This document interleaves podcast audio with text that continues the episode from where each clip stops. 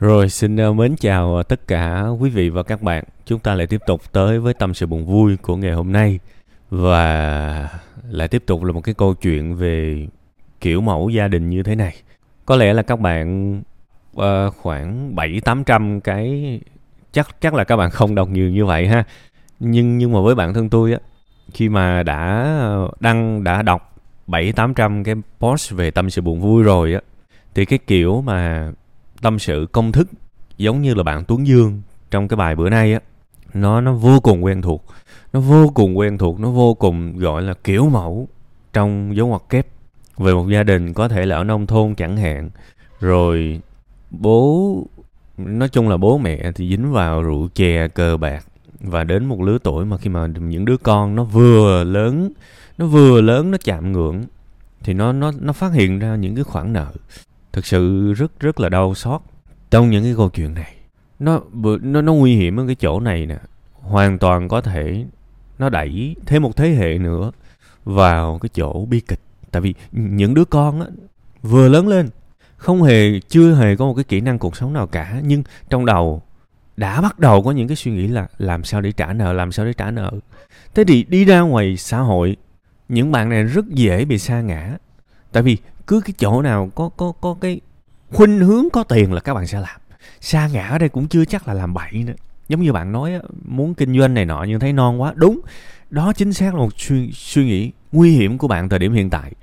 Bạn muốn lao vào một cái điều gì đó muốn có tiền nhanh để phụ giúp please bỏ cái suy nghĩ này đi. Cuộc sống nó không đơn giản như vậy không chỉ nhào vô bước vô một cái chuyện gì đó và sau đó có tiền cầm về không được không được không được. Thành công khó lắm, đừng suy nghĩ đơn giản như vậy. Những cái thằng trầy di tróc dạy như tôi á, cũng mất rất rất nhiều năm mới có thể kiếm được số tiền mình muốn. Nên làm ơn, đừng đừng lao vào kiếm tiền như bây giờ. Nó không đơn giản như vậy đâu. Tôi nghĩ cái điều trước hết bạn cần làm, đó là phần nào đó đừng để những khoản nợ tiếp theo xuất hiện. Đừng để những khoản nợ tiếp theo xuất hiện có nghĩa là bạn không được gây nợ bằng những quyết định bồng bột. Ha bạn không được gây nợ bằng những quyết định bồng bột. Sẽ có ai đó rủ bạn. Ok làm này không? Ok chơi này không? Ok cờ bạc cái này không? Nói không hết. Cái gì mình không biết thì mình không chơi. Cái gì mình không giỏi thì mình không làm. Đó là cái điều đầu tiên. Cái thứ hai tôi nghĩ trong tận cùng của bố mẹ bạn á, vẫn có một cái lương tri và họ ý thức được họ đang làm cái gì và tôi nói thật, những người chơi cờ bạc thực sự sâu thẳm của họ. Đau đớn thay, họ lại có ý tốt mới chết chứ. Khi mà họ mắc một cái khoản nợ nào đó, họ còn hy vọng nào nữa để kiếm tiền đâu. Họ còn hy vọng nào nữa để kiếm tiền đâu. Năng lực của họ chỉ tới đó, trình độ, kiến thức, kỹ năng của họ chỉ tới đó. Họ biết là với khả năng của họ họ không thể nào kiếm được nhiều hơn nữa. Và bắt đầu họ trao số phận của họ cho may rủi. Họ trao số phận của họ cho máy rủi, nhưng may rủi thì rủi nhiều hơn máy thì khi mà cái rủi nhiều hơn may nó lại sinh ra thêm một nhu cầu nữa, gỡ lại. Chết là chết như vậy. Chết là chết như vậy.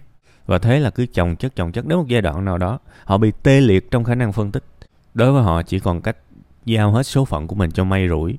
Thì mới mong đổi đời thôi, chứ bây giờ đi làm một ngày vài trăm ngàn, vài chục ngàn, cộng lại, ba đời cũng không có trả hết nữa, làm sao, đúng không?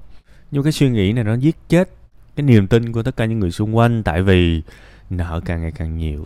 Nên tôi nghĩ là cái điều bạn bạn cần làm á tức là bạn phải hiểu cho ba mẹ bạn. Và trong cái phần lương tri còn lại của họ đó bạn cần phải đánh thức được cái điều đó. Và để đánh thức được bạn phải bỏ đi cái sự khó, khó chịu sự càm ràm và cái cảm giác bạn đang bạn đang chịu hậu quả từ họ. Mặc dù điều đó là có thật đó nhưng mà họ họ biết họ cũng biết chuyện đó nhưng mà họ không muốn nghe. Bạn có thể có những cái cách tiếp cận là nói chuyện trò chuyện với ba mẹ bạn nhiều hơn đề nghị được nấu ăn. Trong những cái lúc mà thủ thỉ ví dụ mẹ bạn rửa chén mẹ bạn nấu ăn có thể nói nói là mẹ ơi uh, dạo này con thấy mẹ lo lắng nhiều. Chắc chắc chắc mẹ đang lo lắng đúng không? Con không có trách mẹ những cái chuyện mà nợ nần từ đề đâu. Tại vì con hiểu con hiểu là mẹ con chỉ muốn có có tiền, nhanh và nhiều để lo cho gia đình để trả nợ để tụi con được yên bình, thoải mái mà thôi. Nên mẹ yên tâm đi, con không có trách đâu. Đó, bắt đầu có thể là như vậy, rồi có thể ngưng ngưng. Vài bữa sau nói lại, mẹ ơi, con thấy cái khoản nợ càng ngày càng lớn lên, con cũng hơi lo.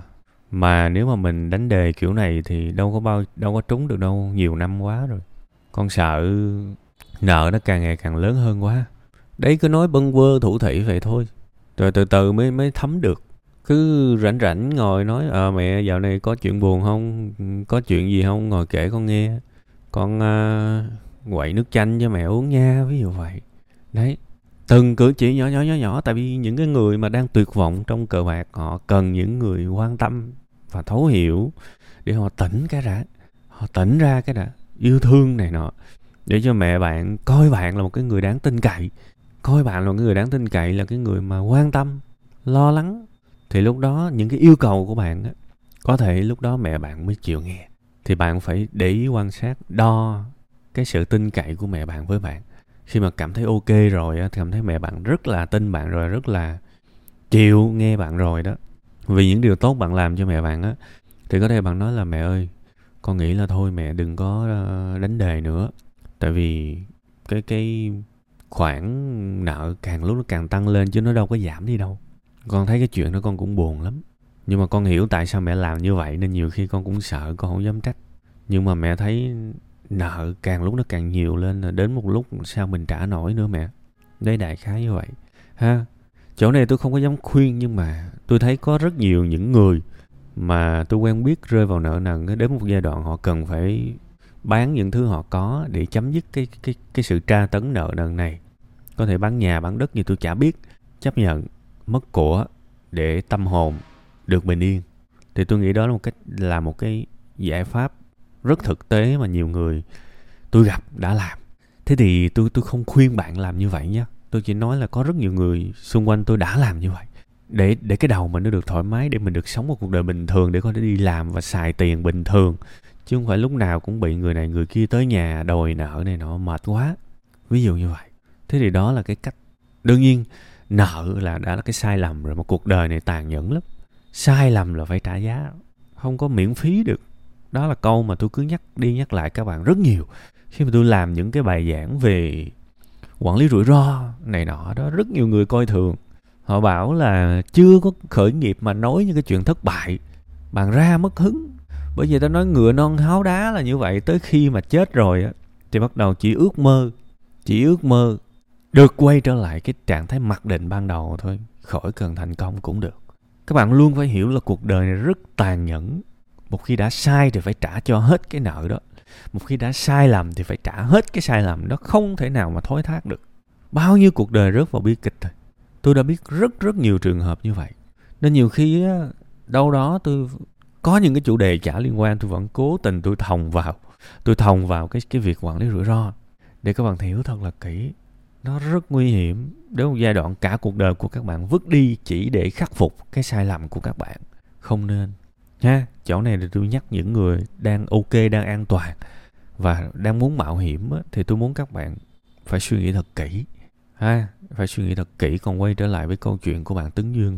Thì nãy giờ tôi nói đó là cái cái cái cái cách mà ứng xử. Tôi nghĩ là khả dĩ nhất hy vọng có thể cho bạn cái sự tham khảo. Đây là cái việc khó có thể mất nhiều năm để giải quyết. Nó sẽ lấy của mình đôi khi là thời gian của tuổi trẻ. Uh, lấy của mình rất nhiều nỗi đau rất nhiều sự căng thẳng thần kinh. Nhưng mà đôi khi uh, báo hiếu không nhất thiết phải là cầm tiền về cho gia đình. Mình có mặt với những người thân của mình trong những lúc họ khó khăn nhất, họ u mê nhất, đó cũng là báo hiếu rồi.